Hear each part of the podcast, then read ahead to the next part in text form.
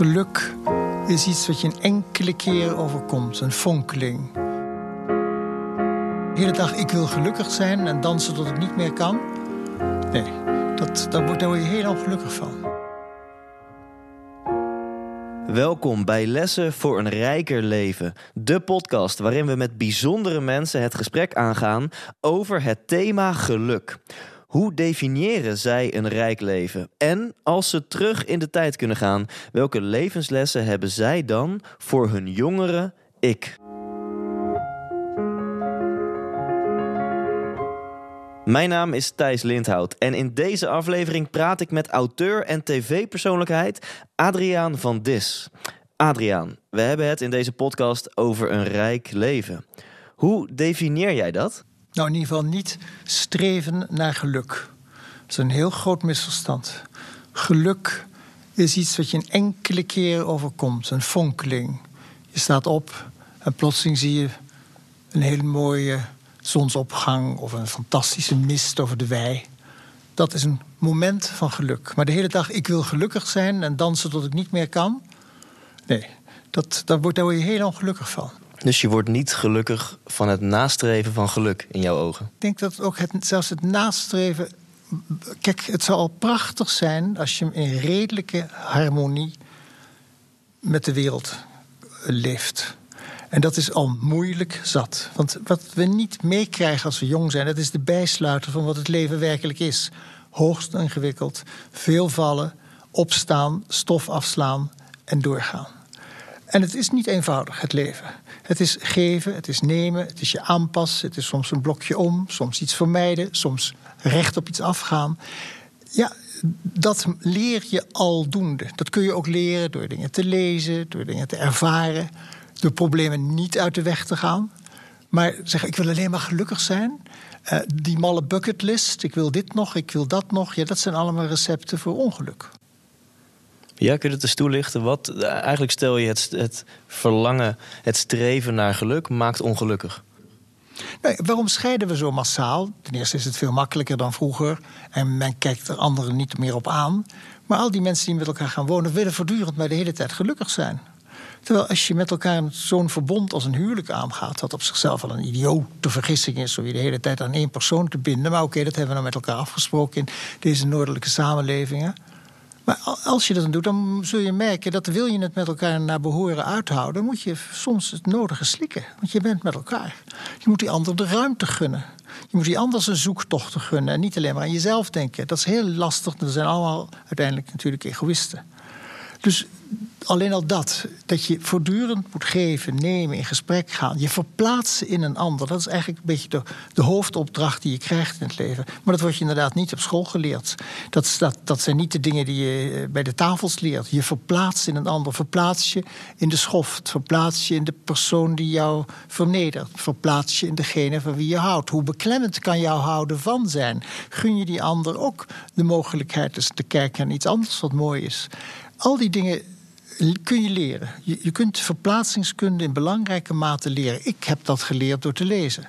Uh, maar je kunt het ook leren door, uh, weet ik het wel, na duizend uren naar Netflix te kijken. Je wordt op een gegeven moment, word je Poldark, word je de boef. En als je wil, ook de mooie prinses die gered wordt door een ridder op een wit paard. Dat is denk ik een geruststelling voor degene die dit horen. Naar Netflix kijken kan bijdragen aan je geluk, omdat je daardoor leert om je te verplaatsen in een ander ik kan wel natuurlijk de hele tijd gaan roepen dat je moet lezen, maar misschien veranderen dingen. Dan gaan mensen minder lezen en meer kijken. We zijn ooit met kijken begonnen. Of we zijn begonnen met luisteren in een kring om een vuur.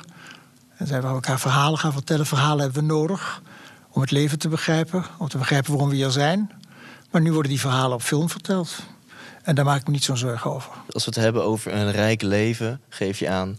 het leven is geen aaneenschakeling van leuke momenten. Tegenslagen horen erbij, die zul je moeten leren accepteren. Je verplaatsen in de ander is heel belangrijk. Wat maakt dan in jouw ogen dat het vermogen om je te verplaatsen in de ander... een zo belangrijke eigenschap is in het leven van een rijk leven? maar misschien is het ontstaan uit mijn levenservaring. Als klein jongetje groeide ik op in een heel groot gezin een gekleurd gezin. Met een vader die eh, een torpedering had overleefd. Een schuldige overlever. Hij was toen in de twintig, had een plankje te pakken gekregen. Wat doe je als je zo'n plankje hebt? Dan komen allerlei mannen op je af. Dan zeg je niet, kom erbij. Je trapt die persoon van je af.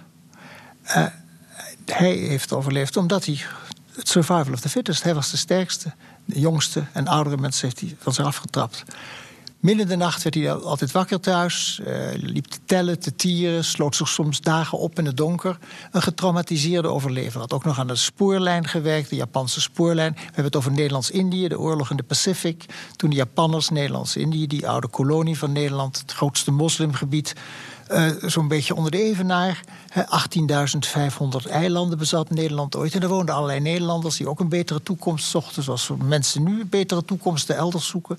En hij was een van die mensen. Maar toen kwamen de Japanners, werd hij geïnterneerd. Hij was een soldaat. En toen zijn al die dingen hem overkomen. En uiteindelijk kwam hij weer terug in Nederland. Met mijn moeder, met de drie bruine meisjes die mijn moeder had. Uit een eerlijk, eerder huwelijk, want haar man was onthoofd. En uh, wij groeiden daarop tussen mensen die allemaal in kampen hadden gezeten. En al die mensen hadden hun eigen merkwaardigheden.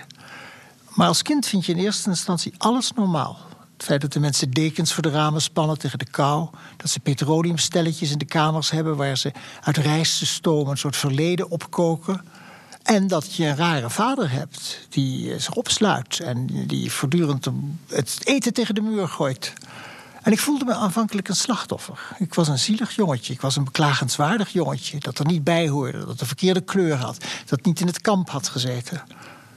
Tot ik op, in analyse ging, wat iets heel fantastisch is geweest voor mij. Ik ben zeven jaar lang naar psychiater gegaan, vier keer in de week. Elke morgen om half acht, drie kwartier op een bank gelegen en naar het plafond gekeken en het verhaal verteld. En dan corrigeer je jezelf. Na zes keer denk je, was ik eigenlijk wel zo zielig? Was ik wel een jongetje die zijn schoenen uitdeed als vader zich opsloot in het donker? Nee, misschien was ik wel een jongetje dat juist zijn schoenen aandeed, zijn bergschoenen en stampend door de gang liep. Ik was geen slachtoffer, ik was ook een tarter, ik was ook een dader, ik was een uitdager. En om dat te ontdekken bij jezelf, zelfs als het niet waar is, maakt het lijden voor mij overzichtelijker. Want ik wil niet een slachtoffer zijn in elk slachtoffer zit in zekere zin ook een beetje een dader. Je hebt ook een brief aan jezelf geschreven en die gaat ook onder andere over deze periode uit je leven. Zou je dat gedeelte eens willen voorlezen? Kom jij eens hier, vent. Ja, ik noem je vent, zoals mijn vader mij altijd vent noemde. En nu spreek ik mijn eigen jongere ik vaderlijk aan. Wat zit je dat te blokken? Huiswerk? en je krijgt het niet af, hè? Dat wordt morgenochtend weer om vijf uur op. Je leest ook tergend langzaam. Je schriften wemelen van de spelfouten. Je draait woorden om. En geeft iemand je een telefoonnummer op. 87 26. Dan noteer je 7862. Want je hoort eerst een 7, dan een 8. En die 6. En de rest. Ja, zo haal je onvoldoendes met taal en rekenen. Je was de enige van groep 8, de vroegere zesde klas van de lagere school, die niet naar het VWO mocht. Een rustiger schooltype zou beter bij je passen. Je had je vader op je tiende verloren en de oorlog duurde, bij jullie thuis aan tafel ook tien jaar langer. Dus je was wat zenuwachtig. Een zorgenkind. En ook nog eens dom. Om toch in de smaak te vallen besloot je de clown van het schoolplein te worden. God, dat was je grappig. Onuitstaanbaar grappig dat is nogal wat, Adriaan. Eh, de, de, zeker de passage een zorgenkind en wat was je dom. Dat is nogal streng voor jezelf. Ik heb mezelf altijd enorm dom gevoeld, omdat ik zo'n slechte speller was. Eh, dat je misschien met twee S'en moest schrijven, had ik zo goed uit mijn hoofd geleerd dat ik smegien schreef. Ik dacht, ik begin alvast met die S'en, hebben we die raad. Uh, ja, en het was niet de tijd dat je allemaal meteen een label kreeg. Hè? Adje doet heel druk, stond er in de marge van mijn rapporten. Later is dat natuurlijk de algemene afkorting ADHD geworden. Maar er werd nog niet gelabeld. Uh, dus ook dat je dyslectisch bent, wat ik allemaal hele grote woorden vind, die ik graag vermijd. Maar ik had moeite met spellen. Ook kwam dat misschien wel omdat ik al op mijn vierde leerde lezen en schrijven van een vader die een Nederlands-Indië, de Hollandse HBS had gezeten Surabaya, dezelfde school als Sukarno, en mij zou leren lezen en schrijven met de lineaal, ja, en daarin geleld. Ik geef dat accent even mee, want zo klonk hij en zo zit hij in de klankkast van mijn geheugen. uiteindelijk kon ik schuinschrift schrijven op mijn vijfde. En toen kwam ik op de lagere school, dat was blokschrift. Daar raakte ik ernstig van in de war. Allemaal overleefd. Nu weet ik dat uh, je niet dom hoeft te zijn als je slecht spelt. Het heeft misschien zelfs een schrijver van me gemaakt. Want ik ben helderder gaan schrijven. Begrijp ik zelf wel wat ik schrijf? Begrijp ik het de volgende dag nog? Kan die zin niet iets beter worden gesteld zodat iedereen het begrijpt? Dus dat is het, het mijn streven. Sluit niemand uit en sluit vooral je vroegere ik niet uit. Ik denk dat veel mensen van hun stoel vallen als ze dit horen. De Adriaan van Dis, een van de grootste auteurs van Nederland had moeite met schrijven en vond zichzelf dom. Ik zal je dus vliegeniers die vroeger hoogtevrees hadden en de chirurgen die bang voor bloed waren niet de kosten willen geven. Misschien zijn we de hele dag bezig te vechten tegen dat wat we niet kunnen. Of tot iets wat groter is. Dat is een hele mooie uitspraak, notabene van de Dalai Lama, dat, er zijn, dat iemand zegt er zijn twee wolven die in mij om aandacht vragen.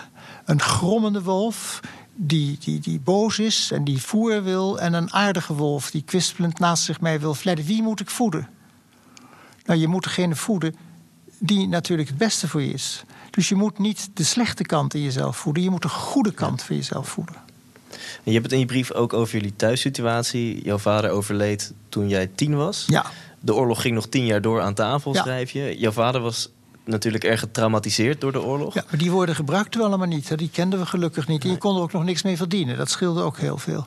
En wat voor impact heeft dat, denk je, op jou gemaakt? Nou, ik ben uiteindelijk mijn vader gaan zien als een migrant. Als een ontwortelde. En ik ben al die mensen uit de kolonie Nederlands-Indië zo gaan zien. Kijk, het waren wel kolonialen, maar ze waren natuurlijk in een dienstverband en wisten die mensen veel. En toen ze hier kwamen, moesten ze zich aanpassen. Dat deden ze. Bij dat aanpassen verlogenden ze heel veel van hun verleden. Er was geen verleden meer, er was alleen maar toekomst. Binnen kamers was er wel verleden. De toekomst legden ze op de schouders van die kinderen. Die kinderen moesten het beter doen dan wie ook. En het, wat ik nu zie in deze tijd, dat zijn dat migrantenkinderen datzelfde hebben. Die zijn ook ontworteld. Uh, hun ouders hebben een gedwongen verplaatsing achter de rug. Ze moeten het beter doen op school dan de anderen. Zo niet, dan zie je ze ontsporen. Uh, dat, dat, dat binnen kamersmilieu waarin iets gekoesterd wordt en die buitenwereld waarin je beter moet zijn dan de anderen, dat is heel vormend voor mij geweest.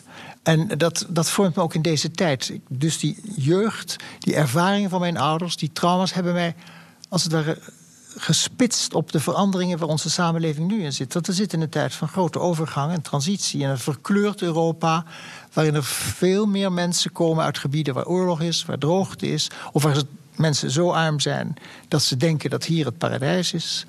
En die zoeken hier een betere toekomst. Ze zijn hier omdat wij daar waren. Vergeet niet dat wij bijvoorbeeld in die grote uh, schordel van Smaragd van 18.500 eilanden meer dan 6.000 kerken hebben gebouwd. Zonder te vragen of het schikte. En nu hebben we in Nederland bijna 500 moskeeën. En half het land piept en kermt dat het landschap wordt onteerd en dat onze identiteit in het geding is. Ja, het is nu eenmaal zo dat de wereld verkleurt en verandert. En dat begrijp ik omdat ik zelf uit een milieu kom van mensen die daarheen zijn gegaan en daar hun waarde hebben opgelegd. Dus het heeft je gevormd en, en specifiek, kun je daar eens een voorbeeld van noemen? Hoe heeft het jou persoonlijk gevormd? Opgroeien in een gekleurde omgeving merkte ik dat ik graag bruin wilde worden. Maar ik was het niet. En ik werd ook buitengesloten. Ik heb discriminatie meegemaakt dat mijn zusjes gediscrimineerd werden. Donker, heel donker, Molukse vader. Maar ik werd ook gediscrimineerd. Dus ik ben heel gevoelig voor kleurgevoeligheid. En dat heeft me ook sterk gemaakt uiteindelijk. Dan kun je zeggen, wat zielig, dan gaat hij het op zichzelf, een slachtoffer van zichzelf maken. Zo bedoel ik het niet. Maar buitensluiten is vervelend. Ik was ook nog eens een onwettig kind. Mijn vader kon niet met mijn moeder trouwen. Omdat hij een vrouw en kinderen had. In de oorlog waren die aanvankelijk kwijt. Die kwamen weer terug. Maar die vrouw had zich laten scheiden voor de Mohammedaanse wet. Die gold toen in de net onafhankelijke Indonesië. Maar die gold niet in domineesland Nederland. Dus mijn vader zou een bigamist zijn geweest. Een onwettig kind nu is heel gewoon. Maar in de jaren 50 was dat iets heel bijzonders. Je rapport stond onder de naam. Ik draag mijn moeders naam, Van Dis. Maar ik heette Adje Mulder. Mijn vader heette Mulder. Die dubbelheid, dat mensen dat wisten dat, dat, dat, daar heb ik de nodige sociale krassen opgelopen. Ik zat op een heel deftig schooltje. We verhuisden op een gegeven moment naar het Gooi in Hilversum. En daar raakte ik vriend met een heel aardig jongen... met een huis met een rieten dak. Een huis in de vorm van een omgekeerde portemonnee. Wie wil daar niet in wonen? grindpad. En die vader hoorde op een gegeven moment dat ik drie bruine halfzusjes had. Dat mijn vader niet met mijn moeder was getrouwd. En dat ik naar mijn moeder heet. En toen moest dat hele deftige jongetje de vriendschap met mij opzeggen. En dat heb ik uiteindelijk geaccepteerd. En het is een klein iets, maar het is toch een sociale kras in je leven. Die je blik heel erg bepaalt. Mensen buitensluiten, meer vinden, minder vinden. Hoog, laag, accent. Ik praat heel deftig. Weet je waarom ik zo deftig praat? Omdat ik op een deftig schooltje zat. Ik heb me aangepast aan de kinderen. Die zeiden schoolpluin, een veurwiel. Welke betekenis gaf je dat toen de tijd? Toen je je vriendschap, of, of eigenlijk dat vriendje van jou moest de vriendschap opgeven om deze redenen. Welke betekenis gaf jij dat toen als klein jongetje? Je accepteert het. Maar het heeft me kennelijk verwond. Ik heb het zelf ook gedaan. Want ik kende weer een jongetje, die heette Dickie Buisman. En zijn moeder werkte op een fabriek en rookte sigaretten en had geverfde lippen, wat in de jaren 50 niet netjes was. En hij wreef zich ook altijd in de handen. En die kwam en die moest thuis op een theedoek zitten voor mijn vader. En, uh, en toen Dickie Buisman weer wegging, zei mijn vader: Je moet een vriendje zoeken van je eigen niveau. Dus dat gold toen heel sterk. Ik denk dat het nu trouwens ook nog geldt, maar dat het niet meer zo gezegd wordt. Maar reken maar dat er thuis nog gezegd wordt: wat zoek je toch de hele tijd bij die Turkse jongetjes? Of wat doe je met dat meisje dat ja. een veel te kort jurkje draagt? Ik noem maar wat. Rangen, standen. Ik ben daar zelf heel erg gevoelig voor, omdat ik er zo mee opgevoed ben. Met mensen die zich willen aanpassen, die willen geaccepteerd worden door de grote groep. En dat is killing. Misschien is dit een mooi moment om het tweede stuk uit jouw brief voor te lezen. Je wou toneelspeler worden. Hunkerend naar applaus en aandacht. Als ze maar van je hielden. Ondertussen deed je wel braaf wat er van je verwacht werd. Diploma's halen om later ergens op terug te kunnen vallen. Mag ik je een wijze raad geven? Misschien kun je na je zestiende nog een ander pad inslaan. Wees niet zo bang. Steek je tong uit naar zekerheid en fatsoen. Vertrouw op jezelf. Waarom zou je zoals ik nog twintig jaar moeten stapelen om uiteindelijk een academische titel te halen? Altijd maar ja en amen zeggen. Je aanpassen om erbij te horen. Bij de keurige wereld. De suffe doctorandussen. De deftige mensen. Ja, dat accent heb ik netjes overgenomen. Fuck it, Adriaan. Fuck it all. Neem risico's. Laat je niet te veel temmen. Gooi je kont tegen de krip. Wees niet behaagziek, maar dwars. Je kan zoveel meer dan ik. En die laatste vind ik een fascinerende zin. Om jezelf toe te spreken, jij kan zoveel meer dan ik. Wat bedoel je daarmee? Omdat ik me veel te veel heb aangetrokken wat andere mensen van me vinden. Veel te behaagziek ben geweest. En nog, ik ben natuurlijk een acteur. Ik voel met al mijn horentjes wat er verwacht wordt. En speel die rol. Maar gelukkig zit er ook nog steeds een raar ventje in mij dat zo nu en dan zijn broek wil uittrekken. En zijn kont wil laten zien op het schoolplein. Uh, en dat ventje die mag best meer ruimte hebben. En dat vind ik ook een van de aardige dingen in deze tijd. Dat je veel meer jezelf kan zijn. Dat we veel meer open staan voor het afwijkende, het vreemde en do I know what. En dat bedoel ik helemaal niet in het gebied van seksualiteit of smaak, maar gewoon niet denken zoals iedereen denkt. Gewoon ruimte geven aan je eigen grilligheid. Dat kan trouwens ook momenten van geluk geven, kleine vonkjes van geluk. Ja, dus aan de ene kant zit er een enorme pleaser in jou. Voel je heel goed de verwachtingen van je omgeving en weet je ook heel goed hoe je die moet waarmaken. Die pleaser is mijn theatrale kant en die bestrijd ik als ik schrijf, vreemd genoeg. Dan pel ik alles af. Dan gaat het harnas af, dan komt de kwetsbaarheid boven, dan komt er ook niemand meer binnen. En dan durf ik. Ja. Uh, en dan nog, hoeveel van je eigen donkere kanten ga je verkennen als schrijver? En wat, heeft het zin om dat te doen? Want we hebben allemaal donkere kanten. Uh, en we vinden het heel fascinerend om dat bij een ander te zien. Waarom houden we allemaal zo van popsters? Sterren. Ze doen alles wat wij eigenlijk niet durven. Waarom was Herman Brood de lieveling in Amsterdam van al die keurige mensen in Amsterdam Zuid? Eh, om een man die een, verslaafde was op alle mogelijke manieren.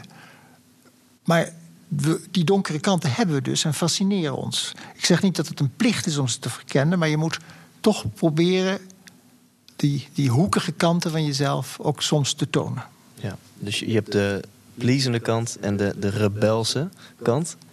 eh, die ik bij jou heel erg denk te zien. En ik heb ook het idee dat als je het over de, de rebelse Adriaan hebt, dat je, dat je meer fonkelt dan als je het hebt over die Adriaan die, die aan het pleasen is. Ja, als ik te veel tussen deftige mensen word, dan ga ik van, word ik vanzelf ondeftig. Ja. Ja. Maar het is ook met alles wat je. ah, ja, ik had hele christelijke tantes.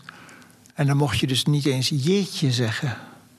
Want een jeetje zit in, al in Jezus verborgen. Nou ja, ik zei alleen maar jeetje als ik bij die tantes was. Dat zijn de bekende verhalen van de tante met de grote neus. Het mag niet gezegd worden, tante, wilt u suiker in uw neus? Wat niet mag, dat dwingt zich op. Denk je dat je door deze bewijsdrang, dat je daardoor eh, zo hard carrière bent gaan maken? Als Het woord carrière. best- Ik kom uit een tijd waarin er grote gevoelens waren van dat je allemaal een beetje gelijk moest zijn. Van communes. En er zijn heel veel mensen die het woord carrière een heel vies woord vonden.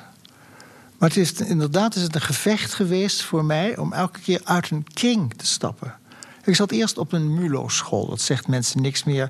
MAVO zegt mensen ook niet. Een soort, soort MBO. En ik wilde toch iets meer. Want ik had een boek gelezen, Karakter. En in dat boek ging dat ging over een jongetje dat werd gedwarsboomd door een vader. En die had die jongetje ging, er zat niks anders op dan een sigarenwinkeltje te hebben. En uiteindelijk streefde hij om verder te komen. Een boek voor mij van wilskracht. Over een onwettige zoon die vocht tegen zijn vader, meneer Dreverhaven. Lang verhaal. Wilskracht. Ik ging uit die MULO-school voort. Maar ik werd eigenlijk tegengewerkt. Want ja, ik hoorde bij de MULO-mensen. Ik moest maar een, een baantje gaan zoeken. En dat vond mijn moeder ook, want ik was een lastig kind. Toen zat ik op de kweekschool, dat is een pabo, om onderwijzer te worden. En ik dacht, ik moet geen onderwijzer worden. Ik deed heel veel. Ik zat in de schoolkrant en het toneel. Toen bleef ik zitten met één voldoende. Maar het gold als een overgang als ik maar van school afging. Eh, want ik was een lastig kind. Toen ben ik na, elke keer als ik een groep verliet, was dat een gevecht. Ging naar de HBS, ging Nederlands studeren, maar ik heb geen gymnasium. Dus deed ik een MO-opleiding, MOA, MOB, tentamens en gedoe en gezeik. Elke keer als ik verder ging, hield de groep mij weer vast. Je moet in de krabbenmand blijven. Uiteindelijk ging ik schrijven bij een krant. Dat vonden de mensen van de academie niet deftig genoeg.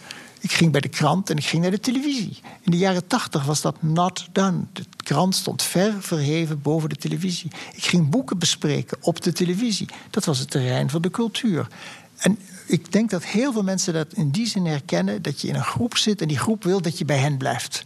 En hoe wee als je eruit stapt, als je een ander pad neemt. En dat moet je dus juist wel doen, waar je ook werkt. Als je denkt, ik ben hier niet gelukkig. En dan bedoel ik het net met happy. Ik voel me hier niet op mijn plek. Stap eruit. Maar laat je niet tegenhouden die mensen die je elke keer terugtrekken. Dat heb je in sociale kringen. Je moet blijven bij de wijk waar je woont. Je moet je accent niet, mag je accent niet veranderen, want je bent zoals ons.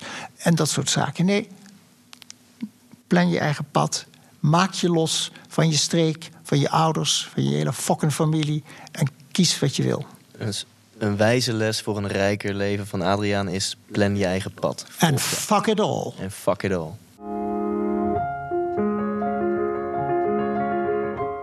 Adriaan, er zit hier tegenover mij een man met humor, met heel veel levensenergie. Eh, en toch, zes jaar geleden, op je 66ste, ben je depressief geworden. Ja. Waar kwam dat door? Ja, een, een, een aantal factoren. Eh, ik heb een moeder, die was, werd 100 bijna. Hele aanwezige vrouw. eh, die eh, heel sterk is, laat ik dat vooropstellen. Ze heeft twee mannen verloren. Eerst de man onthoofd. Mijn vader afgegleden in de waanzin. Dood toen ik tien was. Eh, ze had dochter, twee dochters verloren. Een kleinzoon verloren. Uiteindelijk was ik er nog met nog een anderhalf zusje. Maar het was een moeder die zelf haar moeder had verloren toen ze drie jaar oud was. Nooit aangeraakt. Eh, zij raakte ons ook niet aan. Dat vonden we allemaal normaal. Ik heb een heel vrolijk boek geschreven over mijn moeder. Ik kom terug. Ik heb mijn moeder een aardiger moeder gegeven op papier. Aardiger dan ze was. Maar ze was ook heel grappig en bizar. Iedereen vond het leuk, want ze deed aan kaart leggen en horoscopen maken. En, eh, alle meisjes in de klas gingen mee naar mijn moeder, want die, dan kregen ze een horoscoop en er werd een hand nog gelezen ook. Wat wil je nog meer als je 16 bent? Toen heb ik ook een toneelstuk geschreven over mijn moeder. En heb ik mijn moeder 93 keer op het toneel dood laten gaan. En dat ging op een, een of andere manier eh, in mijn kop werken. En het boek werd een succes. En dat toneelstuk was een redelijk succes. En toen ik, was het klaar. En toen viel ik, gleed ik zomaar in een grote somberheid. Nou, ik heb mijn oude psychiater weer gebeld, gesprekken gevoerd, een pilletje gekregen. Er waren zeker momenten, zeer donkere momenten dat ik dacht: ik loop de IJssel in, daar woon ik in de buurt. Op zichzelf nog steeds een uitstekend plan, maar ik stel het uit. Maar het is wel mijn pensioen, want ik heb geen pensioen, althans niet behoorlijk, vind ik.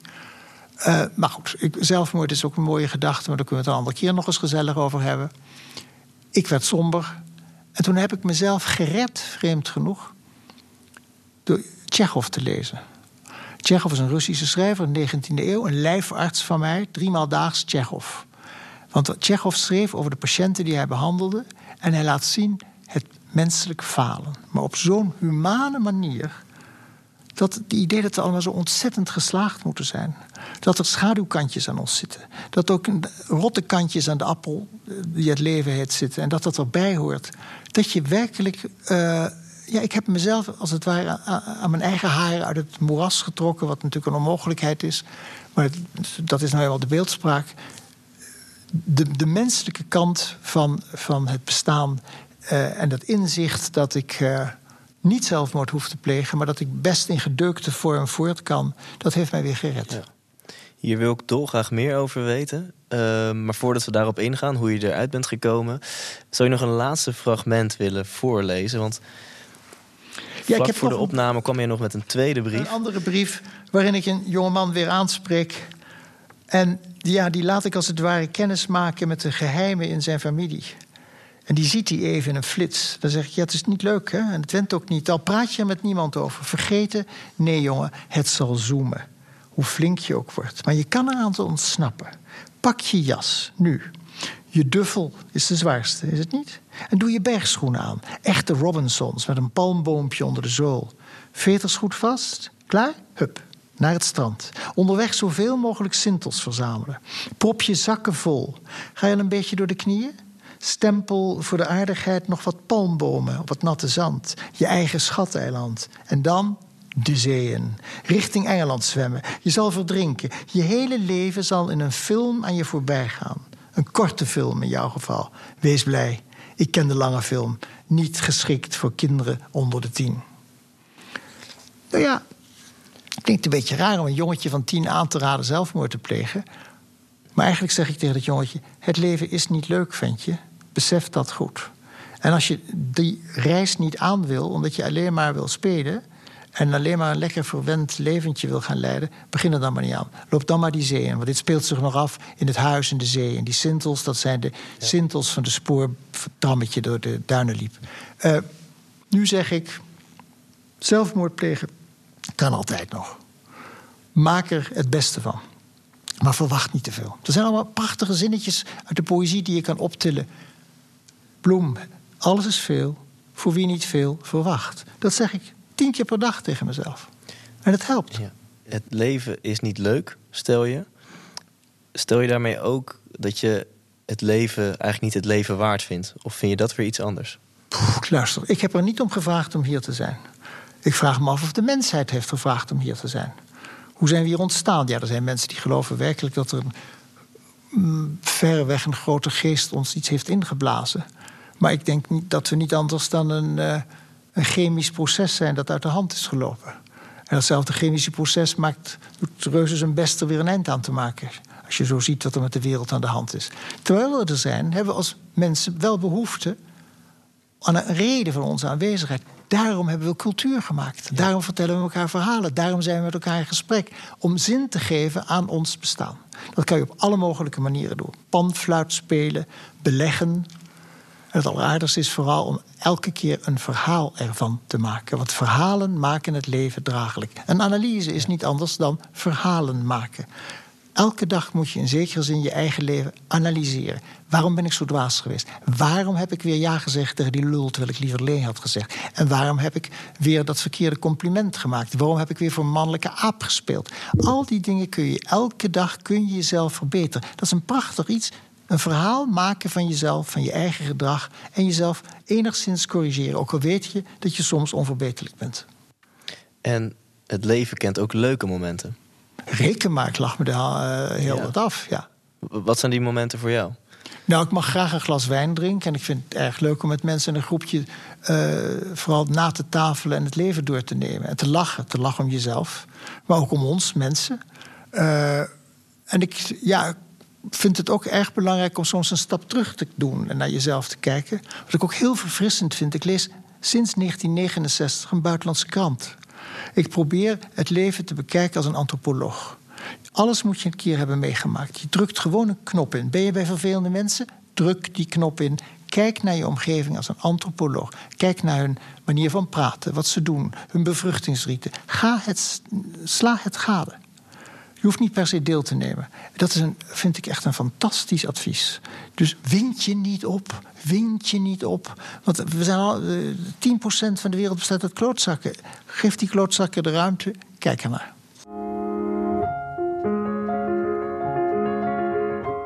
En laten we eens kijken of we al deze wijsheden kunnen samenvatten. Want we hebben het afgelopen half uur aan de ene kant gehad over de zware kant van het leven. Sterker nog, of het leven überhaupt wel leuk is. Dat uh, tegenslagen horen bij het leven. Slachtofferschap. We hebben het ook gehad over een stuk zingeving. En uh, um, hoe je er je eigen draai aan kan geven. Hoe je door je te verplaatsen in andere mensen um, het leven leuker of draaglijker kunt maken. Als we al deze wijze lessen nou eens zouden samenvatten. Ja, ik zou zeggen, ga eens poëzie lezen. Je kan naar een boekhandel gaan, je kan het ook googlen. Je tikt een woord in en je zegt erachter poëzie... en je vindt gedichten over dat woord dat je zoekt. In, poëzie is natuurlijk de, de ingekookte vorm van literatuur. En het zit vaak vol fantastische zinnen en wijsheden. Er is één gedicht dat mij ook toen ik depressief was zeer heeft geholpen. Dat is van Erich Fried, een Duitse Jood... die voor de oorlog al naar Londen was gevlucht... vertaald door Remco Kampert en het heet Het is wat het is... Het is onzin, zegt het verstand. Het is wat het is, zegt de liefde. Het is ongeluk, zegt de berekening. Het is alleen maar verdriet, zegt de angst. Het is uitzichtloos, zegt het inzicht. Het is wat het is, zegt de liefde. Het is belachelijk, zegt de trots. Het is lichtzinnigheid, zegt de voorzichtigheid. Het is onmogelijk, zegt de ervaring. Het is wat het is. Dit waren lessen voor een rijker leven. Wil je deze aflevering terugluisteren? Check dan even Spotify of iTunes. En graag tot een volgende les voor een rijker leven.